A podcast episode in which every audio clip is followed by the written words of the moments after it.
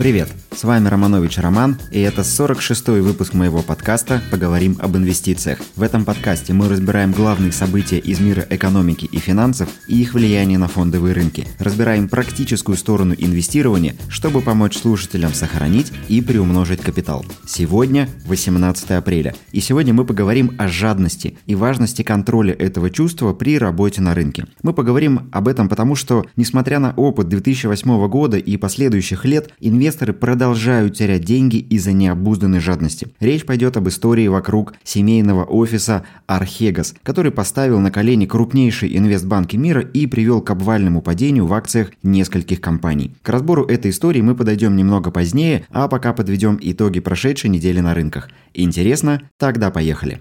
Итоги недели.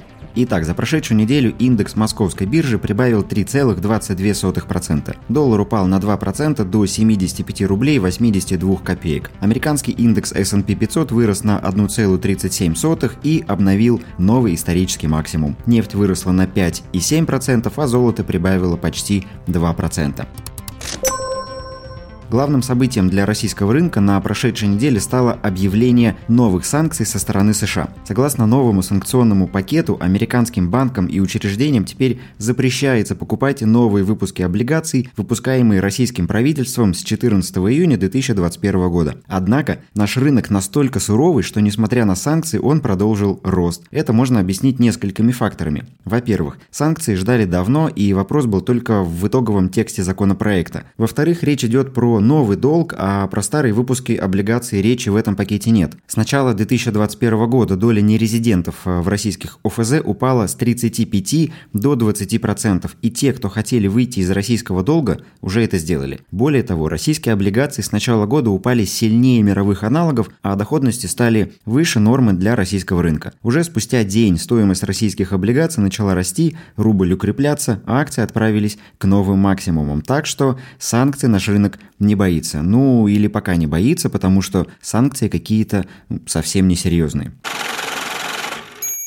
Сезон отчетности, который начался в США на прошедшей неделе, обещает быть очень интересным. Аналитики Deutsche Bank ожидают, что в этом сезоне отчетности среднее превышение результатов над ожиданиями составит 7%, при медианном значении этого показателя за последние 15 лет на уровне 4%. По мнению рынка, самый большой прирост в показателях прибыли покажут компании из секторов энергетики, финансов, сырья и технологий. Также стоит обратить внимание на компании, продающие подержанные автомобили и автозапчасти запчасти. Для них этот квартал был прекрасным. Также я позитивно смотрю на компании, занятые в лесной промышленности и производящие пиломатериалы. Цены на пиломатериалы выросли с начала года в три раза на фоне растущего спроса на дома и увеличения объемов строительства. Поэтому результаты таких компаний за первый квартал могут вполне нас удивить. На прошедшей неделе отчитались американские банки. Первым по традиции вышел отчет Goldman Sachs, и он оказался очень хорошим. Показатели прибыли оказались выше ожиданий благодаря высокой активности на рынках, люди продолжали торговать, компании продолжали выходить на IPO и размещать новые выпуски облигаций. На фоне сильного отчета Goldman Sachs можно было ожидать аналогично сильного отчета у другого инвестбанка США Morgan Stanley. Однако тут мы подходим к главной теме выпуска. Morgan Stanley хоть и отчитался лучше ожиданий, но несмотря на на это потерял 911 миллионов долларов на крахе фонда Archegos Capital Management, что сильно ухудшило итоговые показатели банка. Это же привело к падению акций других мировых банков, таких как Namura, Credit Suisse и UBS, а также к обвалу акций Viacom CBS на 60% и акций Discovery на 50%. Как такое могло произойти и какие уроки каждый из нас должен вынести из этой ситуации, поговорим дальше. В четверг на прошлой неделе фирма господина Билла Хвана Archegos Capital Management организовала телефонную конференцию с руководителями некоторых из крупнейших инвестиционных банков мира. Актуальная тема звонка – растущие убытки семейного офиса Билла Хвана из-за нескольких крупных позициях в акциях. Эти убытки возникли в связи с тем, что большая часть сделок была заключена через свопы на совокупный доход. Чтобы пойти дальше, давайте разберемся с понятием свопа на совокупный доход. Своп на совокупный доход представляет представляет собой соглашение, в котором одна сторона, в нашем случае хедж-фонд, производит платежи на основе заранее установленной ставки, фиксированной или переменной, в то время как другая сторона, в нашем случае это инвестиционный банк, производит платежи на основе базового дохода того актива, который они включают в свои портфели. Этот доход может быть в виде купонов а, или дивидендов. Также в этот доход включается любой прирост цены по этому активу. Другими словами, в интересах хедж-фонда Инвестбанк покупает какую-то акцию. Если эта акция растет в цене или платит дивиденды, то Инвестбанк выплачивает этому хедж-фонду всю прибыль, а, которая по этой акции образовалась. Если же возникает другая, обратная ситуация, то в этом случае хедж-фонд должен компенсировать убытки этому инвестбанку. В свопах с полной доходностью базовым активом обычно являются как раз акции или облигации. Активы принадлежат стороне, которая получает платеж по этой самой установленной ставке, а доход получает хедж-фонд. По оценкам людей, знакомых с ситуацией, фонд Архегас управлял собственными деньгами на сумму около 10 миллиардов долларов, а его общие позиции приравнивались к 50 миллиардам долларов, благодаря тому самому кредитному плечу, который Архегас получил от банков в виде этих самых кредитных свопов с полной доходностью. Эти типы свопов, которые использовал Архегас и которые используют сотни других хедж-фондов и семейных офисов, являются одними из самых противоречивых продуктов на Уолл-стрит. Сторонники говорят, что эти типы деривативов расширяют круг возможностей и расширяют доступ к рынку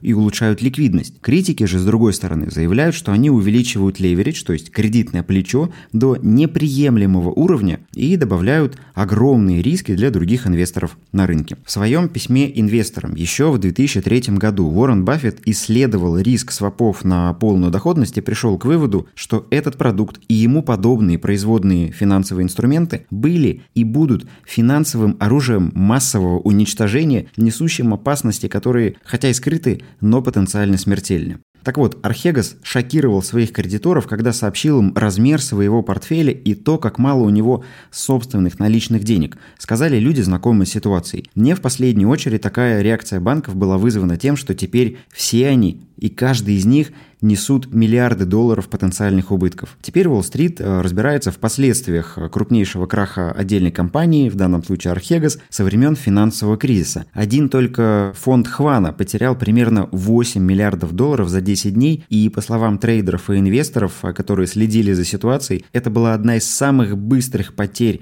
такой большой суммы, которую они когда-либо видели в своей истории. Японский банк Namura Holding потерял около 2 миллиардов долларов. Акционеры Credit Suisse ожидают убытки в размере 4 миллиардов долларов и даже больше. Как мы уже сказали, Морган Стэнли потерял почти миллиард. Крах Archegos Capital Management и миллиарды долларов убытков, понесенных инвесторами и другими участниками рынка, это яркая демонстрация того хаоса, который могут нанести сложные финансовые инструменты. Именно так говорит Дэн Берковиц, комиссар из комиссии по торговле товарными фьючерсами США.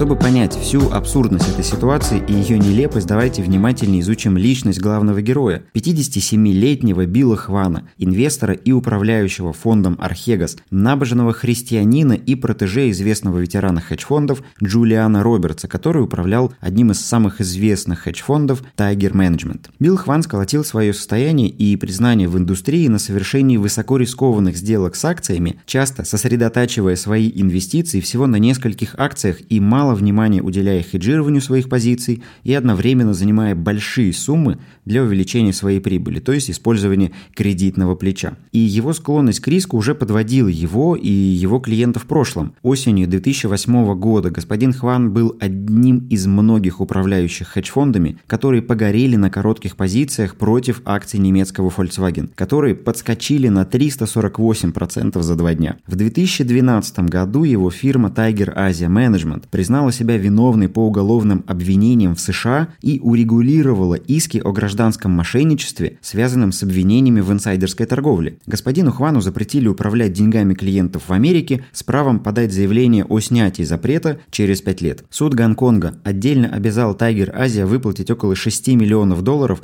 для урегулирования исков, связанных с этой историей. Примерно в 2015 году господин Хван столкнулся с новой проблемой. Несмотря на темное прошлое, Архега стал настолько настолько большим, что больше не мог сосредотачиваться на акциях азиатских компаний, которые торговались на местных биржах. Он просто стал настолько большим, что мог оказать серьезное влияние на их цену. В этот момент у него и возникла идея со свопами. Архега создал сеть кредиторов, мировых инвестиционных банков, куда вошли Goldman Sachs, Morgan Stanley, Credit Suisse, Namura Holding, Deutsche Bank и UBS. Его использование кредитного плеча и готовность платить щедрые комиссионные без торга сделали его прибыльным клиентом для банков, и они закрыли глаза на его прошлое и на высокие риски его позиций. На 15 долларов собственного капитала Хван заключал свопы на 85 долларов, что более чем в 5 раз превышало обеспечение. Некоторые из кредиторов, которым он предлагал работу, отказались от такого формата, потому что понимали все возможные риски, которые здесь могут возникнуть, но эта шестерка согласилась с этими условиями и стала так называемыми счастливчиками в этой истории. Большую часть прошлого года господин Хван был в ударе.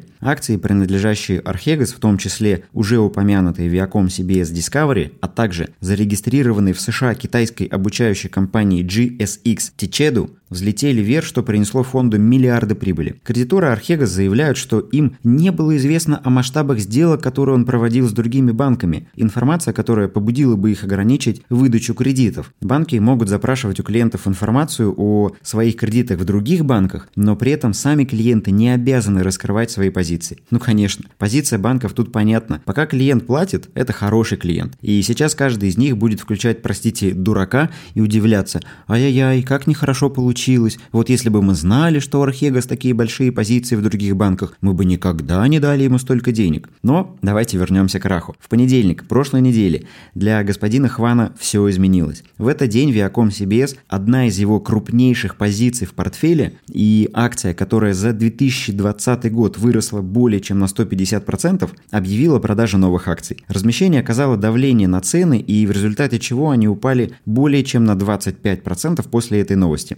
Из-за высокой концентрации позиций Архегас резкое падение Viacom ударило по портфелю фонда и многие участники рынка считают, что Архегас начал продавать и другие свои позиции в портфеле, чтобы смягчить этот удар. Эти продажи привели к падению других акций, в том числе Discovery. Внезапно, хотя абсолютно логично, залогового обеспечения, которое Архегас предоставил банкам, стало уже недостаточно для обеспечения по свопам. Банки стали предъявлять Архегас маржинальные требования для поддержания своих собственных сделок, но поскольку у Архегас не оказалось свободного капитала, уже сами банки начали распродажу активов, чтобы обезопасить себя от растущих убытков, что вызвало еще более сильное падение в акциях Viacom и Discovery. В итоге за неделю бумаги потеряли 60 и 50% соответственно. Почему продавали банки, спросите вы? Да потому что согласно устройству биржевого свопа, как мы с вами поговорили ранее, именно банки были фактическими владельцами этих бумаг в интересах Архегас. Представители Credit Suisse и Намура, которые понесли самые большие убытки в этой истории, предложили работать вместе в течение месяца, чтобы поддержать цену и сократить свои убытки. Однако представители Morgan Stanley и Goldman Sachs даже не согласились с самой этой идеей, заявив, что в течение дня или двух рынок узнает о количестве акций, которые необходимо продать,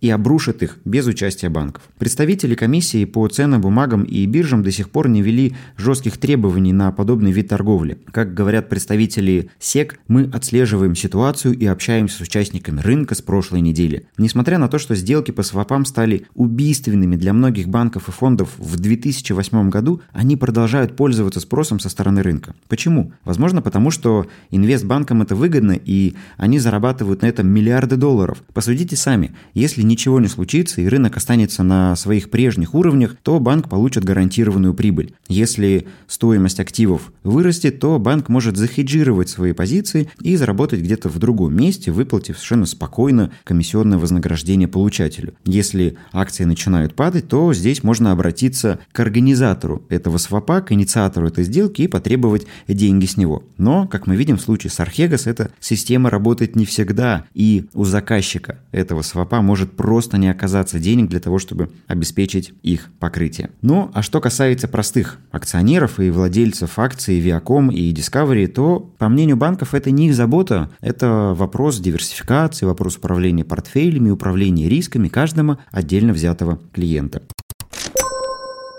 Какой вывод я могу сделать из всей этой истории? Никогда нельзя забывать об управлении риском. Любой гипотетически возможный риск должен быть учтен при работе на рынке. В поведении Билла Хвана я вижу целый ряд ошибок, на которых мы с вами должны поучиться. Во-первых, это отсутствие диверсификации. Концентрация в нескольких бумагах привела к тому, что падение одной акции сильно повлияло на результаты всего портфеля. Когда ваш портфель сбалансирован и доли распределены правильно, подобные события не должны оказывать сильного влияния на ваш портфель. Во-вторых, высокий кредитный риск. Хван покупал акции на сумму в 5 раз превышающие его собственные средства, что и привело к столь масштабному падению. Ну а в совокупности два этих фактора, отсутствие диверсификации и высокий кредитный риск, они и привели к такому обвальному падению. Кроме того, мы, как простые инвесторы, здесь абсолютно были не застрахованы от этой ситуации. То есть мы могли выбрать акции Viacom или акции Discovery, а, потому что посчитали их хорошими компаниями. И от бизнеса самой компании здесь, по сути, ведь ничего не зависело. Да, Viacom объявили о дополнительном выпуске акций, но их акции упали только на 20% на этой новости. И мы здесь даже не можем сказать, насколько бы они упали, если бы не было таких масштабных позиций со стороны Архегас, и причем позиций, завязанных на кредитном риске. Могло бы быть падение на 5, ну на 10% за один день, в этом не было бы ничего страшного. Но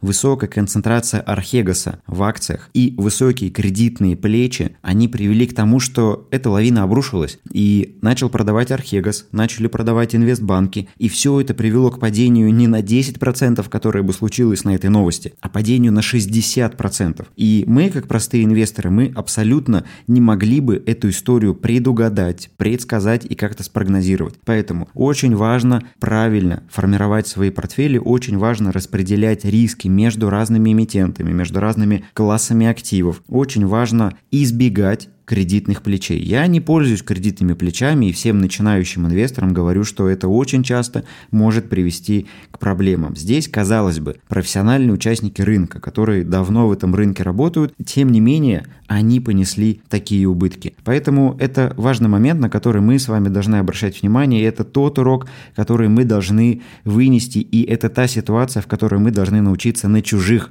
ошибках. И надеюсь, что многие избегут ошибок собственных, когда послушают этот выпуск и подробнее изучат всю эту историю, связанную со свопами, изучат историю кризиса 2008 года и других кризисов.